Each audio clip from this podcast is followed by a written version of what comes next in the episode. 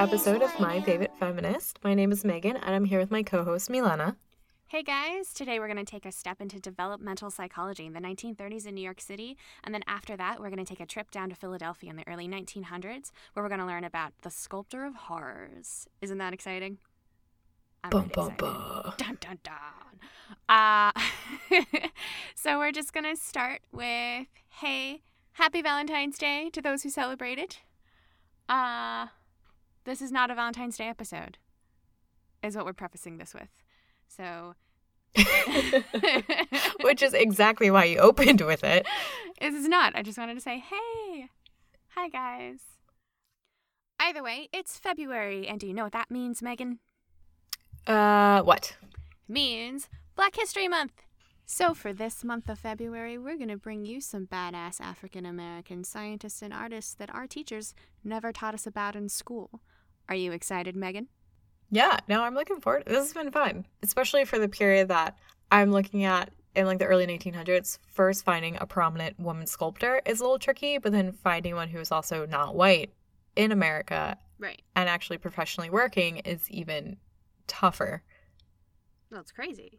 It's really hard to do. Yeah, I get it. Which makes it all the more impressive for the work that the person that I'm about to tell you with, you know, was professionally working. I'm actually really excited. I can't wait to hear about your sculptor. All right. So we are going to Philadelphia, kind of late 1800s. Yeah, early 1900s. And it's nice to be in Philly. That's where I used to live with Milana for quite a while until I moved away. Philly's where it's at. I know. I still miss the soupy dumplings up at a dim sum garden. So it's been fun to do this week's artist, Meta Warrick Fuller, because she also happens to be a UArts alumni. What? That's pretty awesome. Yeah. What year did she graduate? Well, we'll get into that. So jumping back in time, she was born in 1877, like a pretty wealthy upper middle class family. Her father ran a barber shop at Fifth and Chestnut. Her mother was like a hairdresser and a wig maker, and they both primarily catered to the, you know, the wealthy white class in Philly. So for a point growing up, she lived at 254 South 12th Street, which is now currently the gay sports bar Taboo. Yeah. I think it used to be Eye Candy, but then they got bought out and Taboo moved over there. So Taboo's taken over, done a little bit of remodeling. So if you're ever in Philly in the neighborhood, that's where the sculptor Meta Warrick Fuller grew up. Huh. I know. I love Philly. I love that city. It's a great city. So her family is like fairly well off. Her maternal grandfather was a prominent caterer and owned his own restaurant on 11th Street. He was a former West Indies slave and very active in the abolitionist movement. So he was part of the Social, Civil, and Statistical Association of the Colored People of Pennsylvania, founded in 1860 to, quote, better the moral, social, intellectual condition of Black Pennsylvanians, to establish a fund for any special emergency, and to act whenever Black people's civil rights were encumbered. So that sounds like the precursor to another big civil rights organization that we're going to be talking about in a little bit.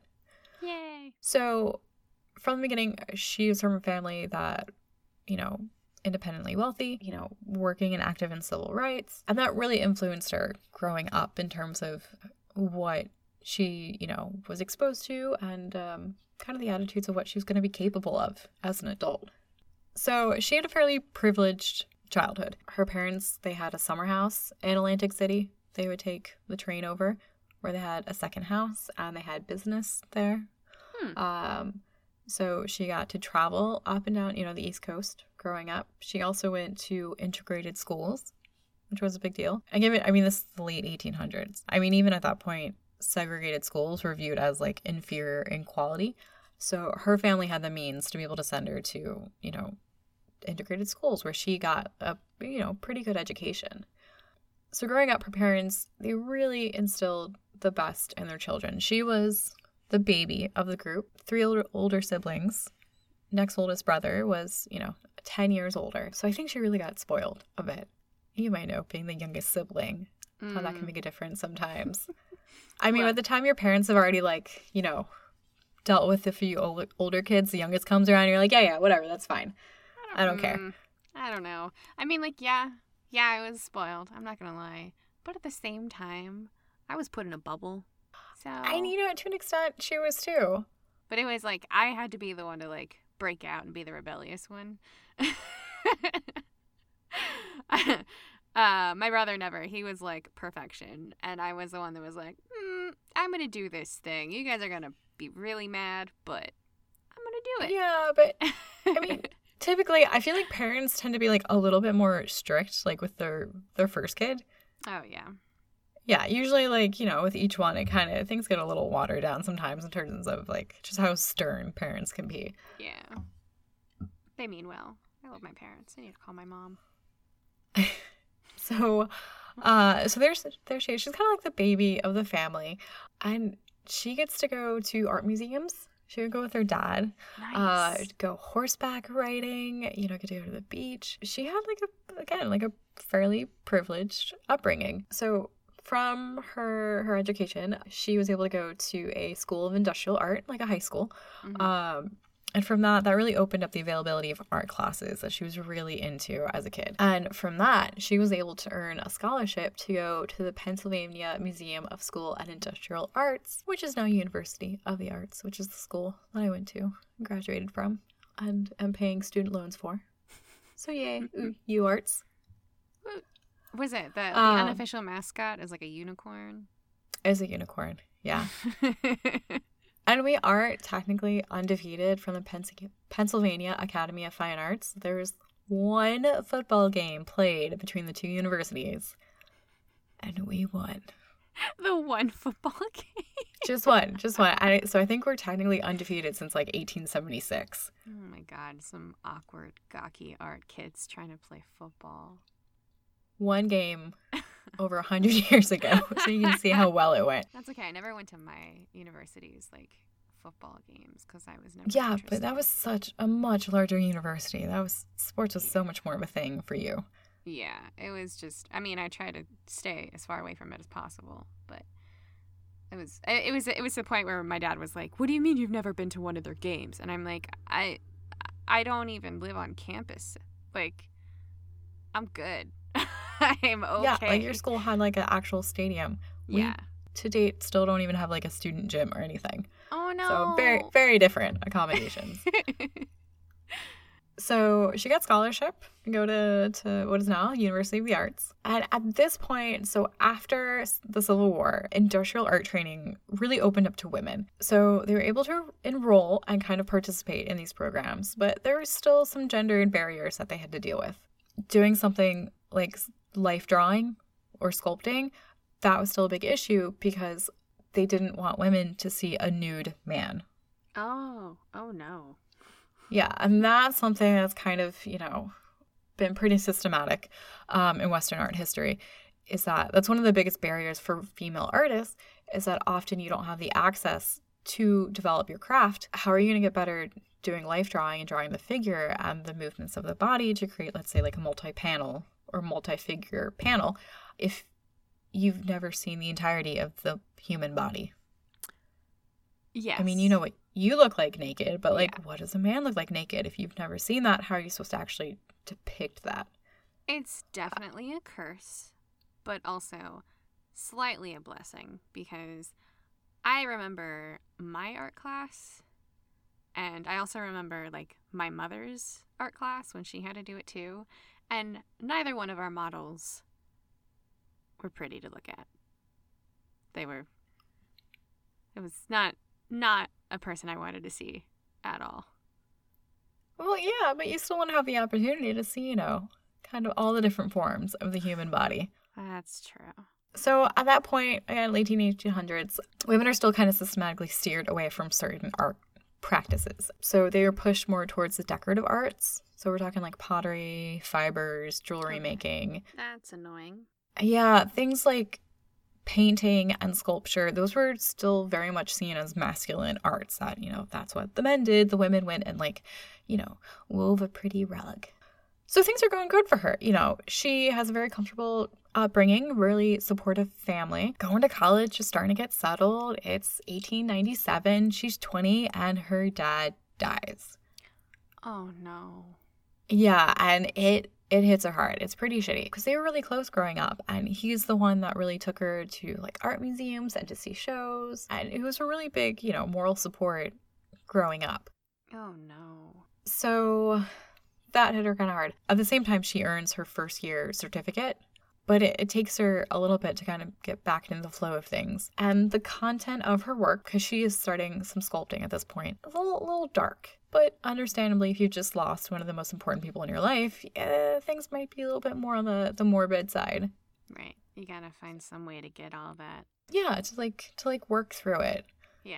So at this fairly, you know, early developmental stage in her artistic practice, kind of really a precursor to why she was called a sculptor of horrors. Because throughout her life, I mean, she deals with some really emotionally intense works that she depicts, and that's something she's consistently known for.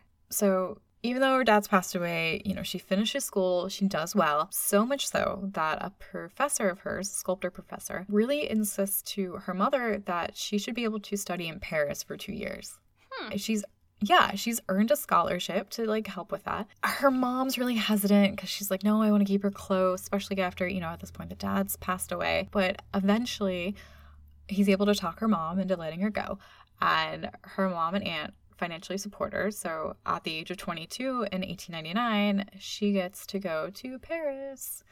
That's awesome. Yeah. I mean, sure, you got to go on a boat. I'm not quite sure how long the voyage took from the U.S. Right. to Europe. I know she was seasick a good bit of it, so I don't think she really enjoyed it. But still, it's so exciting.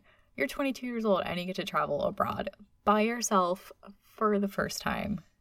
So Paris was really a big draw, artistic hub, especially for a lot of American women, because it offered a lot of possibilities that the U.S. just didn't have. And I'm sure there was so much excitement for Meta to go there. Unfortunately, when she first arrived, still dealing with American racial bullshit, she had booked a room at the American Girls Art Club to stay initially before she, you know, really got settled. And so she comes in, she meets the owner looks up and realizes, she's like, wait a minute, why didn't you tell me you're a black woman? What? Yeah, and Mito was essentially like, oh, I'm sorry, this is for American artists, and last time I checked, I'm an American woman artist. So the owner essentially was like, look, you didn't tell me, and I think it's going to upset some Southern women, so you can't stay here. That's some bullshit. Yeah, and like she had just gotten to Paris. Like she didn't even have a place to stay yet. Like that's where she was going to be staying. And right off the bat, they were like, fuck you. Like, how shitty is that? You literally crossed an ocean. You're in another continent, and you're still dealing with racist American assholes. Yeah, that's such... Are you kidding me? Welcome to France. What did she do? It had been set up that an artist friend of her uncle, would help her get established and, you know, kind of keep an eye on her and help move things along because he was already living over there. She reached out to him and they were able to set something up in the short term. And eventually she got her own apartment while she was staying in Paris. Right. But overall, she had a really great time while she was there. People, they really accepted her, and it wasn't an issue of like, oh, you're a black woman, we don't want anything to do with you. You know, it wasn't the same type of racism that existed within the United States at the same time in the early 1900s. She was enrolled in an academy, and from that, she actually got to work from nudes, both men and women. Nice. Yeah. So fast forward a few years, and over in Philly, they got to study them, but they were draped. But I mean, the French, they were like, no, like you need a good technical foundation, and if you don't know this, like you're not going to learn. Right. So she really, I think, had an amazing time taking advantage of what the city had to offer. I mean, just the amount of museums and public sculptures. There's so much to see. I've never been, but I can just imagine just, you know, how much material there was for her to see and explore and to work with. I mean, France is known for the art, right? Yeah. Yeah. I mean, just like Rome, there's lots of, you know, big monumental public sculptures, and always been a really rich, creative, cultural history to Paris. Right. And on top of that, she got to do this living by herself and being really independent. And at the time, women her age, they were expected to marry and settle down right after school. You know, if anything, you went to college to find a husband. Gross. And get married. Yeah. And to start making babies. Like, that was kind of the default formula. That's so gross. So she was really able to kind of flex and develop, like, her own sense of independence. And, of course, while she's there, she's, like, moving in all these different social circles and able to network. Mm-hmm. And through a painter friend of hers, she was recommended to Auguste Rodin. Yeah. His most famous work is The Thinker, which the Philadelphia Museum of Art has a copy of outside. So she was just casually recommended to Rodin, and this painter friend was like, hey, this woman does really great work. You should totally check her out and see what she can do. Like, you know, no big deal. Again, she's like in her early 20s, and this guy's considered one of the most influential, you know, French sculptors of all time. So she goes, she shows him some of her work, and he was really impressed. You know, at the time, I think he had enough studio assistants, so he wasn't really looking for any more of those. Right. But he called her. He was like, you're a sculptor, and your work is powerful. Holy shit. Yeah, I mean, talk about, like, the validation to receive from a figure like that. Oh, my God. And, I mean, she was really inspired by that, and that really, like, impacted her later on. I mean, she would still write about that experience. And kind of after that, getting to know him, that kind of, like, upped her reputation in these, like, you know, art circles. And she was able to get, you know, private gallery shows, like, solo show from a prominent curator. And so, really, like, it financially secured her stay, and I think really established herself as a professional working sculptor. That's pretty awesome. Yeah. So, like, really big deal. Does she have to go back to America? You know what? Through the entirety of my research, I just kept thinking, like, what if she just didn't go back? What if she had just stayed?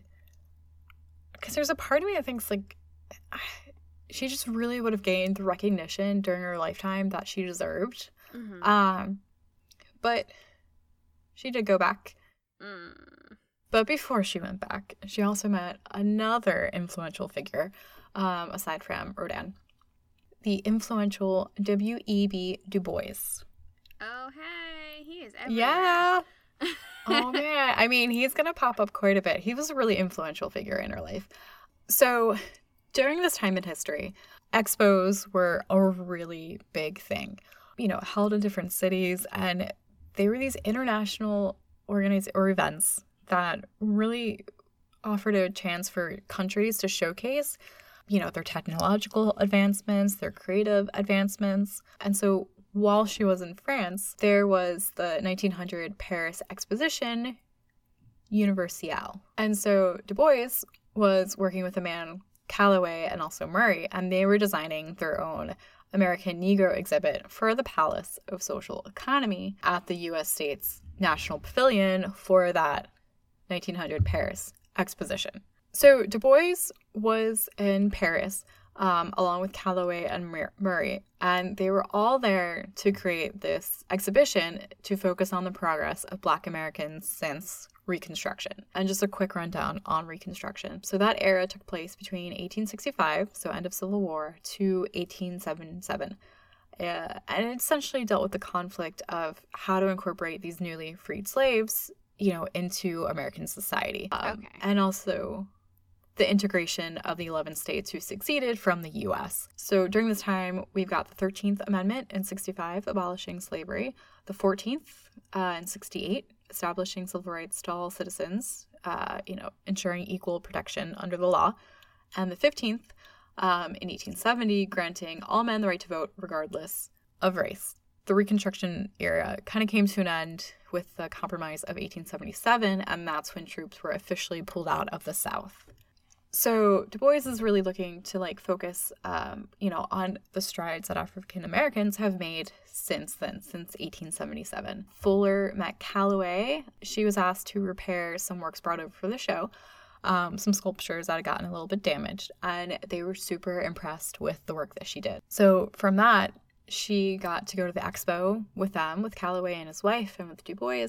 And they also went to the theater, and they went to dinner, and they did studio visits. And I think she probably had a great time meeting other African-American people in Paris, and just really got to, enjoy the town for what it was worth and not really facing the discrimination that they would have faced in New York City or in San Francisco or any other, big city in the U.S. Right. I didn't know that racism wasn't rampant in, France at that time. I mean, it's culturally just very different. As the U.S., we've got a really shit history of racial tension. So, that's why there was such a draw for women to go over to, Paris and to Rome, because one, they weren't facing as many sexist barriers that, we've got here in the U.S., but also, for people who weren't white, it was a little easier to, come by work and education and to just, be appreciated for who you are, rather than being seen for your color of your skin first and not defining what you're capable of. Right. So they really got to know one another, and he even had some advice from her. I've got Du Bois quoted as saying, "You should make specialty of Negro types." And she said, "I told him I did not believe I would so specialize, but I considered the advice well meant." Du Bois, gives her this advice, and she was, kind of dismissive of it. And I totally get it, because there she is, she's in France, and she can make whatever she wants. It's all about finding her personal voice, and the color that she happens to be is irrelevant to the work that she's making. In Paris at the time, that's not a big factor in terms of what she's capable of, and not a defining aspect of her narrative. So after 4 years in France, Meta returns to Philly in 1903, and she's 27, and right away sets up a studio on Kamak Street, and that's a little area, you might be familiar with it. The Philadelphia Sketch Club is there. That's the oldest club for artists. They've been around since 1860. And then to counter that is the Plastic Club, because the Sketch Club at first was all men. So they were an all-women organization, and they were founded in 1897 and became co-ed in 1991. So a very creative, pocket of the city. And during this time, she takes classes at, what is now the University of the Arts. She won a first prize for a ceramic vessel in 1903. That's when the ceramic program was officially started at the school, which I care about because I graduated for ceramics. And she was also doing classes at the Pennsylvania Academy of Fine Arts, also known as PAFA, and the oldest art school in the world. Well, in the U.S., not in the world, in the U.S. So she's taking classes at PAFA, and she's exhibiting her work, and it's shown with works of Mary Cassatt and Thomas Eakins, and those are some pretty big artists. So she's doing good. But there is a shift during this period in terms of her content. I think it might have to do that she potentially had fewer artistic options here in the U.S. compared to what she had just been immersed in Paris. It could be just because, she was back in the city, even though she'd grown up there. She's still doing networking in art circles. Or it could be the slight racial and sexist discrimination that, might have potentially limited her opportunities.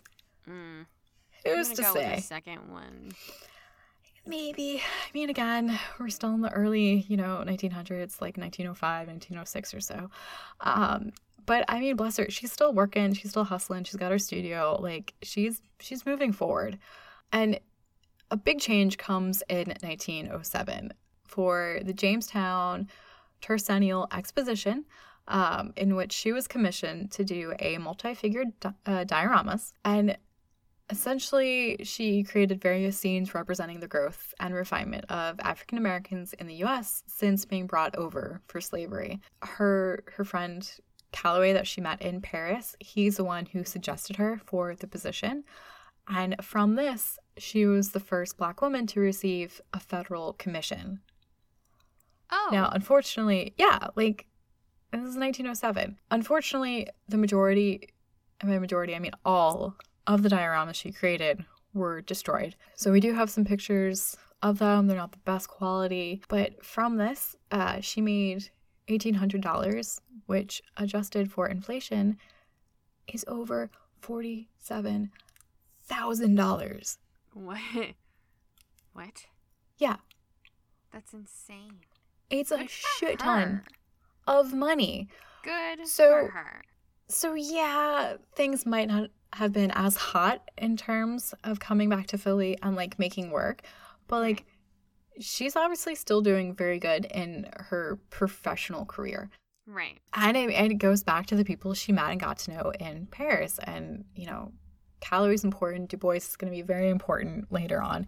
Those were very important friendships that she forged, you know, in her early 20s. So up to this point, she's kind of been exploring work with the individual psyche, kind of loosely modeled, very energetic sculpting. The size varied. Usually it was fairly small, you know, working in clay and wax, and the majority of her work being painted plaster. There's a few bronzes here and there. So because the majority of her work was in painted plaster, unfortunately didn't really survive. But in terms of the emotional content, she addressed some very kind of like dark tones, and that's what earned her the nickname Sculptor of Horrors. Now, how she went about sculpting was very similar to Rodin.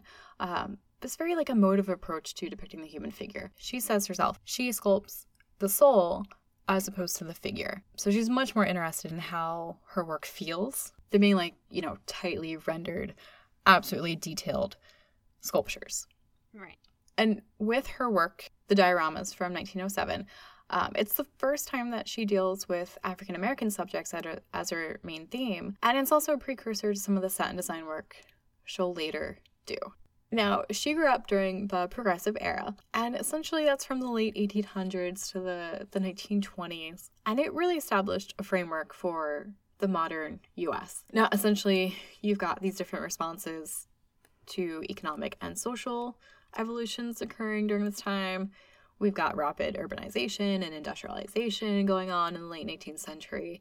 And there kind of became a separation between the lives of people living in cities and living in more rural areas. I mean, for people in cities, it's great. You've got like indoor plumbing and heating and, you know, running water. But for people in rural areas, you've got mechanization occurring. So farmers have more to compete with and, you know, financially they're taking a hit.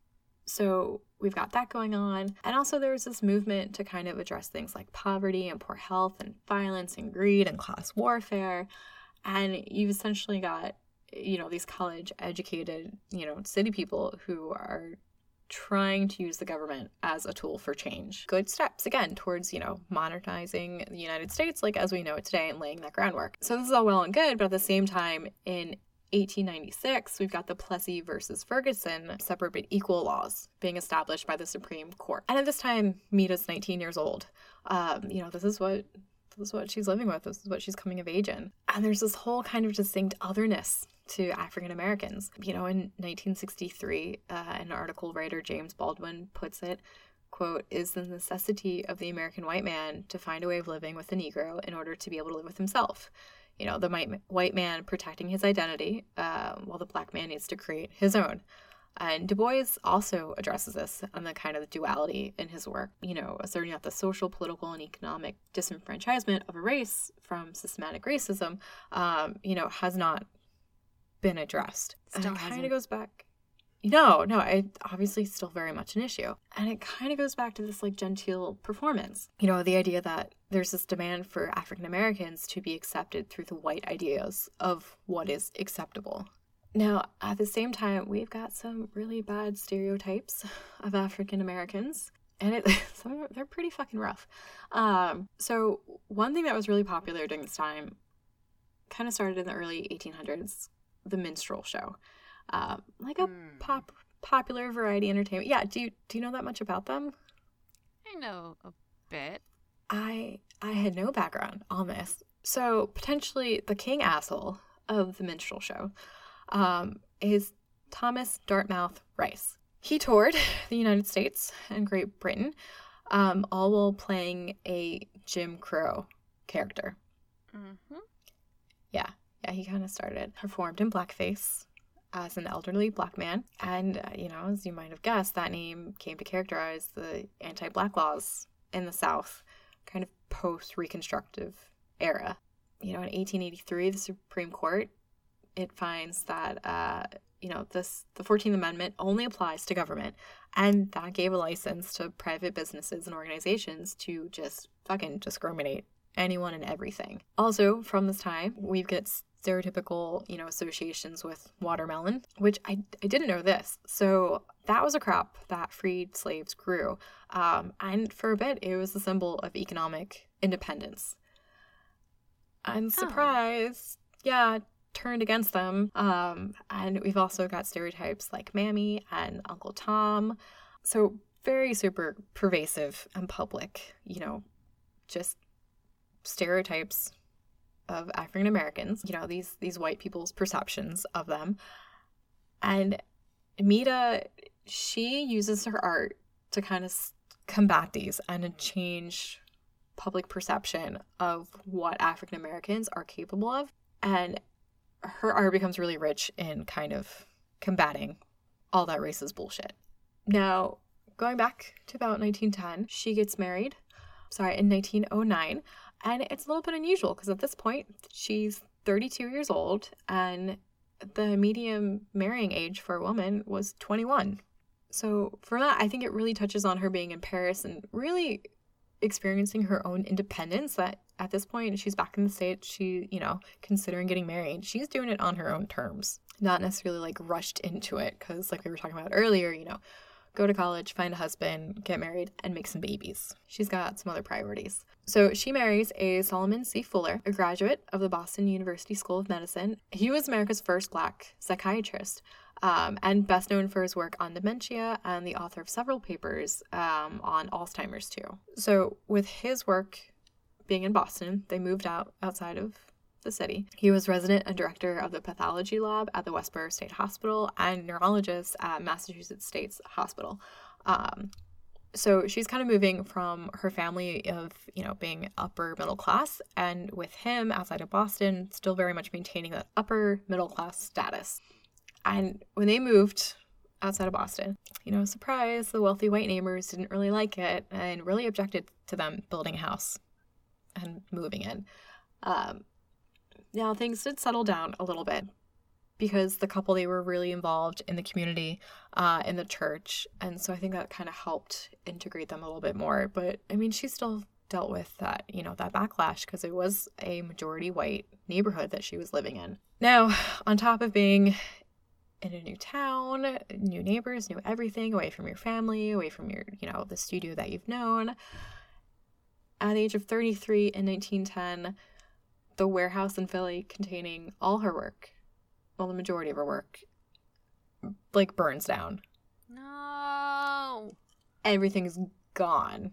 Oh, no. Yeah. I can't imagine how gutted she must have felt. She had everything in storage, was planning to move it up to Boston. Again, it's 1910, so you can't just rent, a U-Haul. So it was going to take a little bit of time and just gone. That's, 16 years worth of her stuff. Jesus Christ. Yeah. Her work from college, her work from Paris, just gone. And it hit her hard. So in the following years, over 6 years, she has 3 boys. And she kind of had this hard transition into a new role. So from her husband, she was expected to be a wife, to be the mother, to be a homemaker, to fulfill essentially all the high society expectations of a woman. And he wanted her to do nothing with her art. He was not supportive of her artistic practice, at all. No. So on top of, losing up to that point, essentially her life's work, she's having kids and, he doesn't want her to do any art making, at all. Fuck that guy. I know things were really different at that time, but, there's no way in hell I could be with someone who just so disregards, such an important component of someone's life. Yeah, no, leave him now.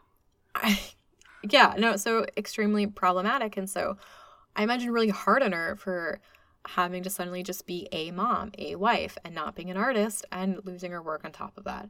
So went through a bit of depression, as you might my guess. But in 1913, Du Bois comes along and is like, hey, we're having the National Emancipation Exposition. It's celebrating the 50th anniversary.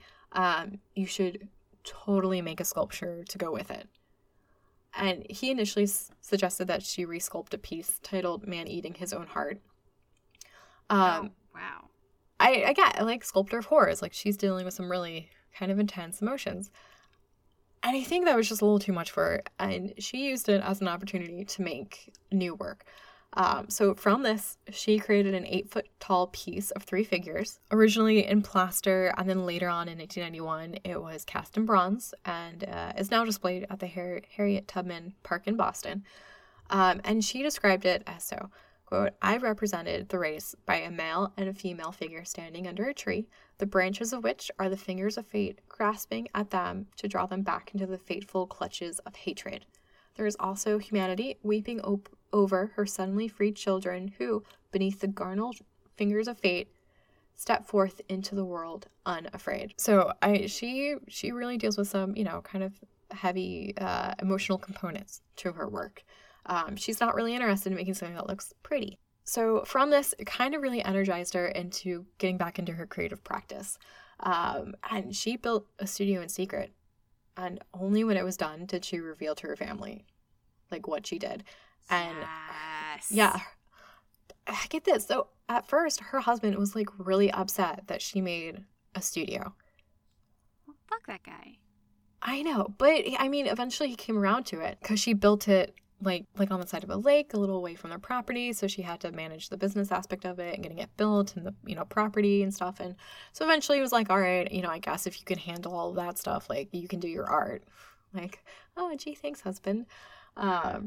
So we've got shifting themes in her work kind of at this time. So up to 1920, I mean, her work also reflects kind of the anxiety of a world at war. And it also deals with some anti-lynching. One really powerful piece she made was in 1919, about an event that occurred in 1918. At this point, she's 41. A woman named Mary Turner, she was lynched. Her husband had been lynched. She publicly condemned it, and for that, she was lynched herself, hung upside down from a tree, killing her and her unborn child.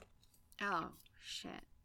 Yeah, and Meta, you know, read about it, and it just impacted her so, you know, she felt compelled. She's like, I need to make a work about this, and so she did. And she's one of the first to really create a piece in response to lynching, and just, you know, how horrible, you know, it was. So she's directly confronting with realities of African Americans, you know, that for the most part, her privilege shields her from. But in doing so, I mean, she's creating these works that, you know, open up dialogue to the pretty heavy systematic oppression of African Americans that unfortunately still exist. Now, a third significant exposition that she contributed to was in 1921, America's Making Exposition. And our boy Du Bois is, you know, back in the mix, commissioning her for a piece. And from this, she makes one of her most well-known works called Ethiopia.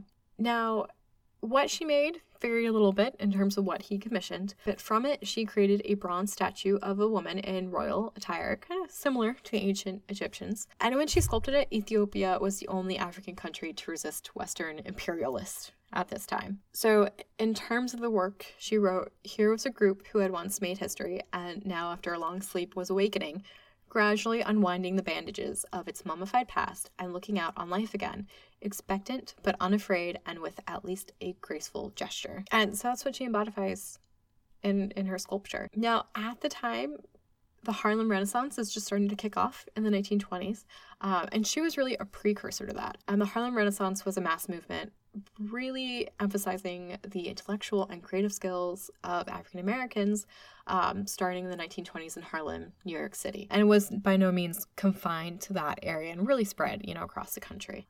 And one thing that also influenced it that we touched on in the very first episode was primitive art. So at this time, you've got all these like Western artists looking at art of like non-white cultures and being like, hey, this is pretty cool. And so From that, we've got African Americans kind of claiming ownership over their own cultural histories, you know, and asserting that through their current day contributions, which, I mean, I thought was pretty nice because we talked about that a little bit, of all these white guys going like, hey, it looks pretty cool, I'm going to paint something about that. You know, and completely taking it culturally, like, out of context and, you know, just going after it because it looks pretty, you know, oh, I like the colors. Completely disregarding the historical context and significance of it.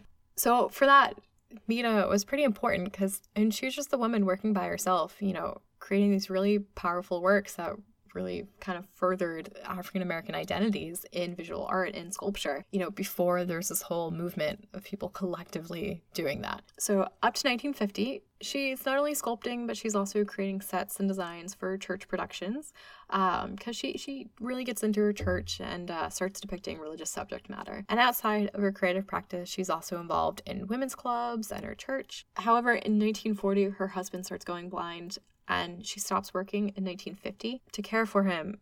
And at the age of 76, her husband passes away in 1953. Kind of shady, because not long after this, she contracts tuberculosis, which seems to be a recurring theme. God damn it, tuberculosis! I know, in these first few episodes of ours.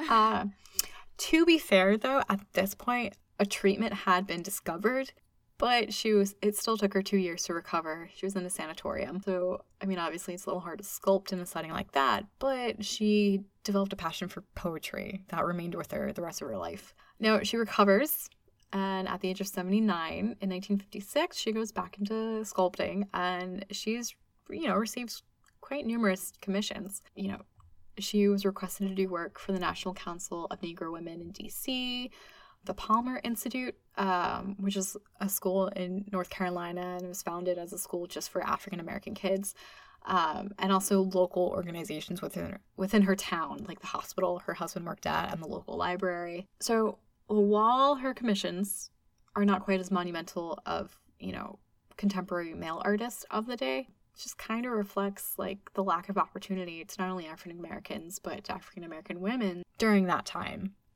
And I mean, we're still dealing with that today. Now, in 1961, at the age of 84, her work was honored in New Vistas in American Art at Howard University, which is great, kind of a few decades after the fact, but still amazing. And in 1862, at the age of 85, she was awarded an honorary degree of letters from Livingston College in North Carolina. Now, one of the last really kind of potent work she made was in her later years at 87, in 1964. She created a crucifixion kind of as tribute to the 4 girls killed in the 1963 Birmingham, Alabama church bombing. As she's gotten older, you know, she really kind of also starts to creep into, you know, during work dealing with civil rights, you know, in the early 60s. Also did some work in tribute to, you know, the people who worked with Martin Luther King. And at the age of 91, in 1968, she passes away. She dies. It's a good long life. Yeah, and it's impressive that, you know, up until her late 80s, like almost 90, like she was still sculpting and still making very culturally relevant social work. Like, I mean, she slowed down a little bit to, you know, care for her family, but, you know, kept on going. Now, like I mentioned, unfortunately, like the fragile material she typically worked in means there was not that many surviving works of hers. Right. And so, you know, there's an incomplete collection, you know, of her work today. And like I mentioned, working as just an individual, that was really significant because it's not like she was working with a group of artists or a collective, you know, all working with the same theme. She was just doing this by herself in her studio that she had to build in secret in Massachusetts. So while decades earlier she had really dismissed the idea that Du Bois had proposed to her, it's really been amazing to see the progress of her heart and how the progress of her art and how she really came to encapsulate the request that Du Bois made of her and really specializing in African-American identity. So she's been someone great to learn about and, you know, definitely still underappreciated today. And that's why I wanted to do her as this episode as my favorite feminist. I'm just mad she had to make a secret fucking studio. I know. And she stayed with him. So it was reading little things like that that made me wonder, like, how would have things been different if she just stayed in France? Fucking. If she had fallen for a Frenchman instead and decided to stay in Paris and to work there, I think, you know, it's very likely she would have had a much different, much more accelerated kind of art trajectory in terms of her work and development and how she would have been, you know, received and potentially the commissions she would have gotten for it. But also, if she had stayed in France, she wouldn't have had the experiences she had in the United States, where she made those pieces that led to... I think the narrative of the work she would have created would have been very different, because she wouldn't have been placed back into a context in which it's not a matter of, oh, she's a sculptor. It's, oh, she's an African-American woman sculptor. And I feel like that reception she received in the U.S. definitely, you know, is what led to the influence of her changing kind of themes within her work. A response to the shitty response to her. Yeah. So, and, you know, with those expos that she did work for, I mean, again, very important, the connection she made in Paris with Du Bois and Calloway, because those were men who helped her, like, really helped push her forward. I mean, getting like that first federally funded commission, and then creating the work like Ethiopia, really helped get her work out in front of the public at the time. As always, there'll be, you know, kind of images, on the show notes. You can check out the type of work that she did. No picture of man eating his own heart, unfortunately. But you can check out Ethiopia and some of the other work that has survived today.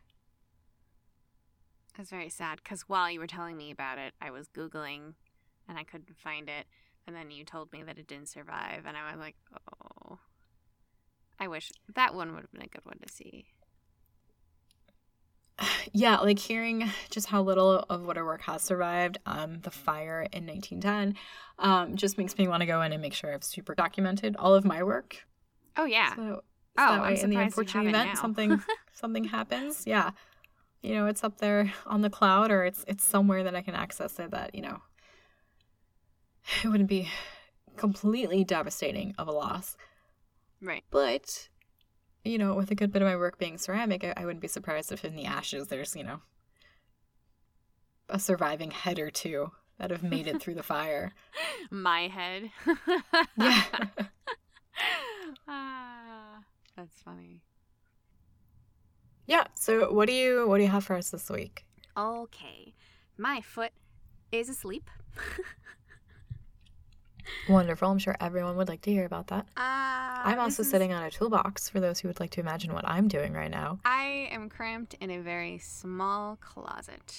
There's foam and kitty cloth. There are cats on the cloth that I use to keep reverberations and acoustics down. So that's fun. And I'm essentially in a closet, blanket fort. It is. No, the inner 4-year-old in me is very happy with this. Oh, man. I mean, I'm not gonna lie. Aside from the need to, like, sit cross-legged and eventually have my foot fall asleep, this is not a bad setup for my first podcast closet. And the kitty cat print looks cute. It does look really cute. Yeah. Anyway. I'm going to bring you Mamie Phipps Clark. She was born April 18th, 1917 in Hot Springs, Arkansas. So her dad, Harold Phipps, was a physician, and her mother, Katie Florence Phipps, was a homemaker, but she was, like, always actively involved in her husband's medical practice, so they were kind of like a team. And despite growing up in the early 1900s as an African-American female, she actually described her childhood as, like, comfortable. So I think there's, like, a quote, and it says, "How can I tell you I had a happy childhood? I enjoyed everything. Now, by objective standards, I guess you would say it was just an average family, but it was a very privileged childhood." So she was comfortable, and she, I guess, having that kind of, like, upbringing had her graduate school early and was offered scholarships to two different universities, and she chose Howard University in D.C., and she, like, started off as a math major, but she met, like, her husband there, her future husband, and he was getting a master's in psychology. So he was like, hey, you like children, you should really think about switching over to being a psychologist, because I think you'd be a really good developmental psychologist. And she was like, sure, I guess. So I think she continued to graduate magna cum laude from Howard. Nice. And then she immediately enrolled in the graduate psychology program. What year did she graduate with her undergraduate degree? 1938. Okay. Yeah. So she immediately enrolled in a graduate psychology program. And her master's thesis was on the development of the self-awareness in African American children. So what is self-awareness? What do we mean by that, as far as, like, psychological terms? It's often defined in terms of being able to actively engage in reflective awareness. So the most primitive form is being able to recognize yourself in a mirror. So you remember when I had my bearded dragon, Trixie? Mm-hmm. And how she would, like, walk outside of her cage, and then she would pass, like, the mirror, the long way mirror that I had standing up, mm-hmm. right? And then she would lose her shit. Yeah, she'd, like, puff up and get, like, all darker on, you know, yeah, her neck. Yeah, because she didn't know that that was her. She thought it was another bearded dragon. Mm-hmm. And she would attack the mirror, and I would have to, like, pick up this angry dragon and put her back in her space, give her a little time out. It's because a lot of mammals or reptiles, a lot of animals don't have that self-awareness. So that kind of, like, separates us from other animals. So you're going to see self-awareness in, like, primates, mm-hmm. and you're going to see them, obviously, in humans, and it starts between 12 to 18 months of age. So okay. Phipps took that concept of self-awareness one step further. So her thesis, The Development of Consciousness of Self in African American Preschool Children, it didn't just study self-awareness, it studied race consciousness. So how early is a child conscious of what race they belong to? And in Phipps' case, how that affected the children once they self-identified. So she concluded that children became aware of their race by 4 or 5 years of age. And this conclusion that she had, it will eventually evolve into what is known as the doll test. Mm-hmm. She moves on to Columbia University in New York to obtain her PhD because she's awesome. Nice. Yeah. They got their doctorate, and actually the Clarks were the first African Americans to obtain their doctoral degree in psychology from Columbia University. And this is 1943. She and her husband took two identical dolls, painted one brown because black dolls weren't manufactured then, and then placed them in front of 250 African American children. And then they asked these children a series of questions that assessed racial identification and preferences.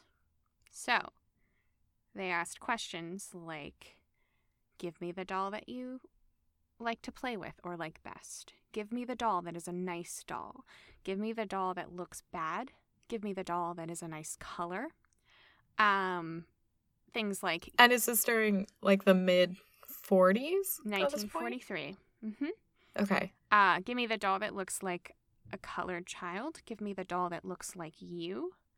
So that last one, give me the doll that looks like you, it upset a lot of children when they were asked that. They like, really? From what I understand, some children started crying when they pointed at the doll. So every answer favored the white doll. The tests were done in 1943, but the Clarks didn't publish until 1947. So the theory is that the findings upset them, and they had to, like, take a minute to digest that. Yeah. Which is... took 4 years to digest, which I totally understand. The big to-do about these tests were that they were later used in Brown versus Board of Education in 1957, and we all know that trial. That's a big deal. Yeah, it's a big one. It essentially overturned that nasty idea of separate but equal. So it was The doll test was used to counter the idea that segregation was in fact separate but equal and therefore okay. So Thurgood Marshall asked the Clarks to recreate the study in front of the courtroom. And these children, again, they preferred the white dolls. And it was argued that by segregating these children, they created a sense of inferiority that started very early in their childhood and that it would continue to follow them throughout their lives. So not even close to, like, separate but equal. You know what I mean? How did they get involved in the lawsuit to begin with? Oh, Thurgood Marshall, like, reached out to them because he knew of the test. And they were like, I need you to recreate this for me. Okay, so they were well known in the psychology community then. Right. For that work. Right. She was getting her PhD, like he was a psychologist in New York City, so they knew. Okay. So there have been countless recreations of the study to assert that the way African American youth self-identifies and the prejudices that come with that self-identification is still very present today. So actually, Anderson Cooper did a segment on a recreation in 2010 for CNN with, like, not just 2 colors, but 5 skin tones. And it was like a pilot study done by another child psychologist, African-American child psychologist, a University of Chicago professor, Margaret Beale Spencer. And her study tested 133 children, 2 different age groups, ages 4 to 5 and 9 to 10. So there's actually, like, a quote that I took from the article. It says, since this is not a pilot study and not a fully funded scientific study, the sample size and race selection were limited. But according to Spencer, it was satisfactory to yield conclusive results. So we're still seeing a trend, unfortunately. And can we attach, like, a YouTube video? Like, are we stepping over some lines? No, we can include a link to it. I think if we were to embed it, it would be another issue. But gotcha. If you want to say we'll include that in the show notes, a link to it, go for it. Yeah. But yeah, regardless, the answers were still very much the same as they were in 1943. So after that particular trial and after her PhD, Clark had to find the next thing. And it wasn't exactly a job as a psychologist. So, according to her, no one wanted to hire her. The places that did hire her were, like, shit jobs that she didn't like. So, she didn't find a job as a psychologist, but she eventually found a job as a counselor at the Riverdale Home for Children in New York. So, she did, like, psych tests and counseling on homeless African-American girls. And it was here that she realized how very little resources Black and minority youths in the city had because there's a quote. I put a quote. So the quote is, I think Riverdale had a profound effect on me because I was never aware that there were that many children who were just turned out or whose parents had just left them, so to speak. So again, she grew up with a family, with a mom and a dad, and she wasn't quite aware that this was a real issue and that there were, like, homeless children on the street. So it sounded like working with this population really created a shift in how she viewed racism and its impact on people. Oh, no, she knew. Oh. She knew what racism had. Even, like, before, like, when she was in, like, school, when she got her master's and her PhD, she was working on the self-identification of, like, these children. Mm-hmm. So she understood that there was an issue. But I think she use that understanding to create positivity in the area that she was living in. So she saw the anger and frustration and hardships that New York's youth had to deal with. So in response to the lack of resources that they had, because that was what her eye open was. It wasn't that there was, like, institutionalized racism. It was that there were really no resources for these children. So in response to that, she opened the Northside Center for Child Development in Harlem, and this was in 1946. It became one of the first centers that provided complete psychological services for behavioral and emotional problems, and it provided some educational programs for the children and their parents. We have a link to their website because they're still thriving, and they offer clinics during school hours, home-based crisis intervention programs, special needs prevention, so like services for abused children, project care for families with substance abuse, creative arts therapy programs, early education programs, tutoring, summer day camp, libraries, after-school arts, tech center, karate, chess, and like music. Like they have so many programs for these children to like get off the streets and learn something and get a skill and, you know, just something that they didn't have from their schools, and sometimes even from their parents. Mm-hmm. So she served as the director of the Northside Center from 1946 to 1979. And then she also helped with the Harlem Youth Opportunities Unlimited Project. So it's an American social activism organization, and they increase opportunities in education and employment for young African Americans in Harlem. Or they did, because I don't think they're a thing now. I think they were a thing. But it was designed to teach residents of Harlem how to also work with, like, municipal agencies. So, like, kind of how to work the system, too. Okay. Yeah. And the director of the Harlem Youth Opportunities, let me know if this rings a bell, Cyril deGrasse Tyson, Neil deGrasse Tyson's dad. Oh, okay. That's pretty cool. I thought that was really fucking cool. So, like, they like, all work together, and that's a really cool history. So Clark died August 11th, 1983 from cancer, so that's 4 years after she retired as the director of the Northside Center. Mm-hmm. And then she received a Candace Award for Humanitarianism from the National Coalition of 100 Black Women. Her work influenced,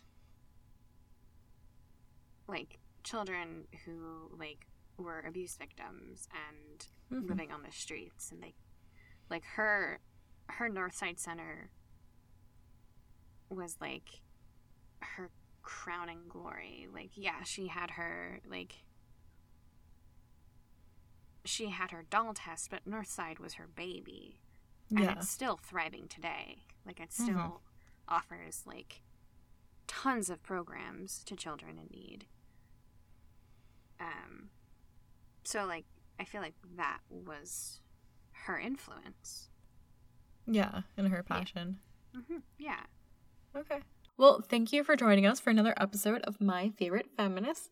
Milana, if people are interested to see the show notes or social media, where can they check us out? So our website is myfavoritefeminists.com. We also have a Facebook and an Instagram, also both under My Favorite Feminists. If you want to talk to us, if you want to give us ideas, thoughts, feedback, you can either email us at info@myfavoritefeminists.com. We are on iTunes, Spotify, Stitcher, and TuneIn, so you can go on there, give us a rating, and then leave some comments below as well. And in the comment sections, you can let us know, what is the worst Valentine's Day gift you've ever received? How about you, Megan? I don't know. I'm thinking about it. Oh, there's one year I got both a chocolate side of Godiva and a fancy Belgian waffle iron for Valentine's Day. That's the best Valentine's Day you've received. Yeah, I thought they were both for my grandma, but it turns out it was just the waffle iron, and it was just a coincidence that it came on Valentine's Day. Okay. Well, I was asking your worst one. I know. I can't think of the worst one because I terribly don't. I can think of your worst one, if I'm being honest. Oh, yeah. What's that? Do you remember that art gift when we were 17? The eyeballs? Not the eyeball. Wait a minute. It had razors. Yes. What was it? It was... All right, we're going to edit all this shit out. What was it? The only other person you've ever dated in your life. That's not what I'm asking. Okay. What? I just remember the razor blades. Yeah. Oh, I'm that really brings up so many questions as to who I get romantically involved with. Wow, I totally forgot about that. What was the worst Valentine's gift that you've ever received? Oh, the guys I date know I don't celebrate Valentine's Day. Yeah, so they don't give me shit, and I'm good with that. Good. There was one time that one did get me something, and it was actually really sweet. Because I was still a photographer at the time, so he got me like a lens for my DSLR. Oh, that's fancy. That was very fancy. He took me out to a very fancy place. So, but I can't think of the worst one. Because most of them, they know. Like, I tell them, don't give me anything. I don't want anything. I'm not getting you anything. Like, mm-hmm. But yeah. Anyway. All right. Well, let us know. Thanks for listening, guys. Until next week, have a good one. Bye. Come on, body. Come on, sis. Come on, praise. Come on, body. Come on, praise.